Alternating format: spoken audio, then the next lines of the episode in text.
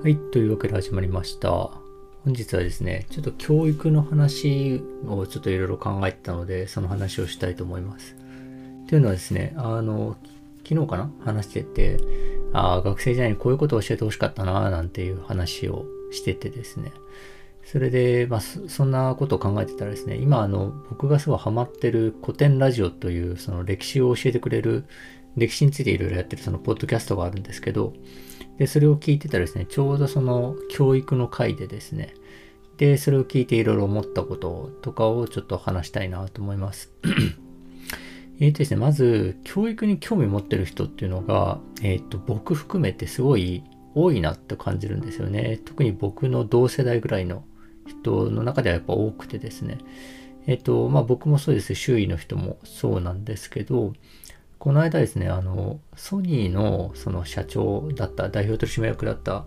方がですね、まあ、めちゃくちゃそのソニーの業績を好転させて、で、どうなるかと思ったら、そのまますぐ退社して、教育にこれから力を入れていきたいと思いますって言ってですね、めちゃくちゃそのソニー大復活の立役者みたいな人だったのに、もうさっと辞めて、なんか、あの、教育のことを始めるという感じでですね、まあ、それ聞いてもやっぱり、ああ、やっぱなんか、やっぱ教育にやっぱりこんなにみんな興味あるんだと思ったんですよね。で、なんでそんな風に結構教育のことみんなこう結構気に惹かれていくんだろうとちょっと考えるとですね、やっぱりこう潜在的なニーズみたいなのを感じてるからだと思うんですよね。ここはちょっと困りごとが多いというか、えっ、と、ここは何か、何か必要だぞってみんなそれ、それぞれの立場で感じてるから、やっぱ教育に興味が出てくるんだと思うんですけど、それですね、その古典ラジオのその教育の話、教育の歴史の話を聞いててですね、なんかまあその、なんていうんですかね、今の教育の形っていうのが出来上がる過程の話っていうのがすごい面白かったんですよね。まあそれいろいろこう 西洋とか日本とか中国とかいろんなところの教育を取り上げてたんですけど、まあ、西洋に絞って考えるのがやっぱ分かりやすいなと思ったんですが、っていうのはやっぱり教育の今の仕組みのルーツで全部こうヨーロッパから来てるんで、その話が面白かったんですけど、まずですね、あの、どの文化圏でもそうだったんですけど、あの、教育っていうのは一番最初、まあ、本当古代とかですね、メソポタミアとかですね、とか中国、古代中国とかそうなんですけど、どこも共通してるのが、国土が広がるにつれ、それを管理するための官僚が必要になってくると。で、官僚にはある程度のこう、の計算だったりとか、文章を書いて残すみたいな能力が必要なので、その人たちを養成する、その、教育というのが必要になってきたと。なので、教育の始まりって大体その官僚育成が目的なんですよね。で、基本的にはその官僚育成を目的としてですね、あの、今みたいにですね、子供は教育しないとダメだとか、しないといけないよね、みたいなですね、そういう感覚は全くなくてですね、まず子供っていう概念がそんなないんですよね。まだ一人前じゃない大人みたいな感じでですね、子供として特別扱いをしてないんですよね。なんで、まあ、すごくこう、あの、働けるようになったら働かせるし、それがその教育が必要じゃない階層の人だったら、まあ、教育しようという発想自身がないみたいな感じだったんですけど、まあ、さらに言うとですね、その子供ってすごいその死亡率が高かったんで、すぐ死んじゃうので、今みたいな濃度でですね、愛情をかけてるとやっぱ精神が持たないと思うんですけど、まあ、おそらくそんな理由でですね、えっと、愛情をあまりかけないんですよね、その子供に対して。なんで、えっと、ヨーロッパとかだとですね、貴族の子供とかでも、もう、あの、子供をですね、あの赤ん坊の時にこう動いて回るとすごい大変なんで、えっと、で、泣くとめんどくさいんで、あの、布でぐるぐる巻きにして壁にかけとくっていうね、あの、おくるみみたいな状態にして壁にかけて、あの、ミノムシみたいな状態にしとしといて、えっと、あの、まあ、ミルクあげる時間になったら、お乳あげるみたいな、まあ、そんなレベルだったらしいんですよね。なんでですね、その子供っていう概念がそもそもなかったわけですけど、あの、労働をですね、こう、あの、最初、まあだから子供はさせられていると。で、こう、あの、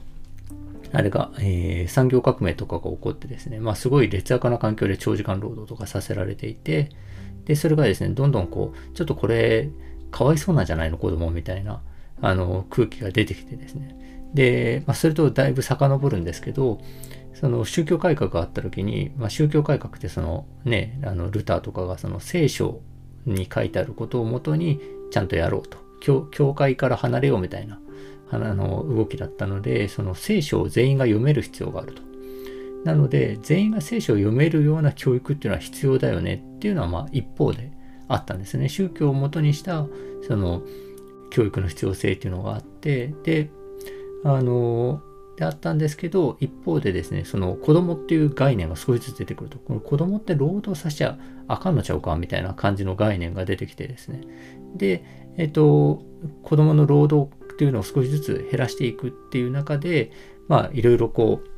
う、あの、いろんな考えが出てきて、まあ、人権っていう考えが出てきて、えー、貧富の別なく、宗教とか関係なく教育受ける必要があるんじゃないかみたいな、っていうような、まあ、考えが出てきて、で、それはですね、まあ、そのルソーの書いたエミールって本で、まあ、理念的にこう、すごく示されたと。で、それはほとんど今の現在の教育のこの理想形の一つみたいな形なので、このルソーのエミールがほとんどその教育のこの源泉みたいな、今の教育の形の源泉みたいな感じになってると。でですね、えっと、じゃあその教育、そのエミールの考えた、エミールじゃないわ、ルソーの考えたようなですね、その教育っていうのを、じゃあ誰がどうやって行うのかって言った中で、まあ、国がその税金使ってあの担うべきなんじゃないかっていうふうにどんどんどんどん流れていってくんだけど、まあそこにですね、ちょうどナポレオンの台頭の時期と重なってですね、まあ、ナポレオンがそのフランスを初めてこう国民国家にこうまとめ上げて、まあめちゃくちゃこうヨーロッパの国を蹴散らしていったみたいな、あの時期と重なってですね。なので、えっと、その国が税金を払って、えっと、国民を全員、えっと、教育をあの貧富の別なく受けさせると。それはもともとはルソーのエミール的な思想っていうのがあったんだけど、そのナポレオンが一つの国をですね、その国家として成立させるときに、えー、みんなをですね、この国の一員として教育をしていく必要があるっていう、えー、ちょっとですね、違うニーズとくっついて、えー、今いわば、いわば国民会学校というか、えー、国民が全員学校に通うってシステムが出来上がっていったと。なのでですね、まあその、もともとはそのルソーのエミール的な、あの、理想っていうのは後ろにあるんだけど、えー、その現実的なニーズとしてはですね、国がこう、例えば兵隊とかにしてもですね、ちゃんと右向け右って言ったら右向くやつが欲しいんですよね。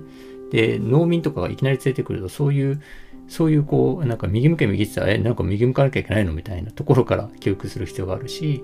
数字が、数学がある程度できる必要があるし、作戦を文章で出したり読む読める必要があると。っていうようなですね、まあそれで、えっと、することができて兵士として一人前であると。その教育っていうのを、まあ、全員、国民が全員、えー、できるようになっておきたい。なぜかというと、徴兵をしたいからっていうようなですね、まあ国が、その、えー、国民をちゃんとですね、その自分の国の一員であり、その国として使いたい時に使うっていう時のニーズっていうのとですね、現実的なニーズっていうのとくっついて、まあ今の形になってると。で、その今の形っていうのは、まあ、発達段階に合わせて学年、あの年齢で学年を決めると。で、貧富の差なく同じカリキュラムをさせると。で、管理しやすいようにクラスに分けていると。っていうようなですね、まあ、その、えっ、ー、と、ナポレオンの時期とかに、えっ、ー、と、まあ、起こって、その後、まあ、いろいろ整理されていって、えー、今の形になってるんですけども、基本的にはですね、やっぱり、あの、この2つがルーツにあるんですよね。ルソーのエミール的な理想と、もう一つは、ナポレオンの国民国家を作りたいっていうような現実的な要請ですよね。でこの2つがルーツになって今の教育っていうのがあるんだと。でですね、で、まあ今もその形をですね、なんかなんとかかんとか応用しながら、ほとんど今の日本も同じような形でやってるわけですけど、やっぱりですね、これは多分その僕含めていろんな方が感じてると思うんですけど、もうその教育を国家が担う担うってことの限界が来てるんですよね。でですね、まあ、その国家運営の学校ではですね、こう、ニーズを満たせないんですよね。その、教育を受ける側の。で、なのでですね、えっと、まあ、みんな塾とか行くし、あの、まあ、僕とかも子供が中学受験してるんですけど、まあ、すごい学校と塾両方行かなきゃいけなくて、まあ、すごい大変だったりするわけですよね。でですね、まあ、そういう感じで なんだけど、学校、国家運営の学校っていうシステムは、これはその、なんていうか、義務化されてるので、まあ、子供が通う義務じゃなくて親が通わせる義務ですけど、義務化されてるので、それを外れたら、あの、なんていうか、教育っていうのは考えられない。だからそこにプラスアルファでボンボンボンって乗っていって、すごい過重な形に今はなっていると。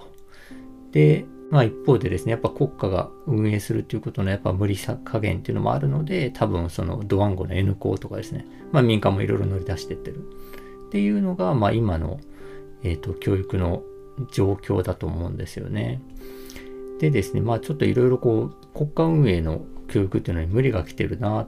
というふうに思っていて、じゃあどういう教育がいいかっていう話なんですけど、ちょうどこれぐらいで10分過ぎたので、また明日お話ししたいと思います。今日はありがとうございました。えー、ご意見、ご感想や、えー、何かお題などありましたら、ローマ字で、エイドリアン太郎 at gmail.com までお願いします。ではでは、失礼します。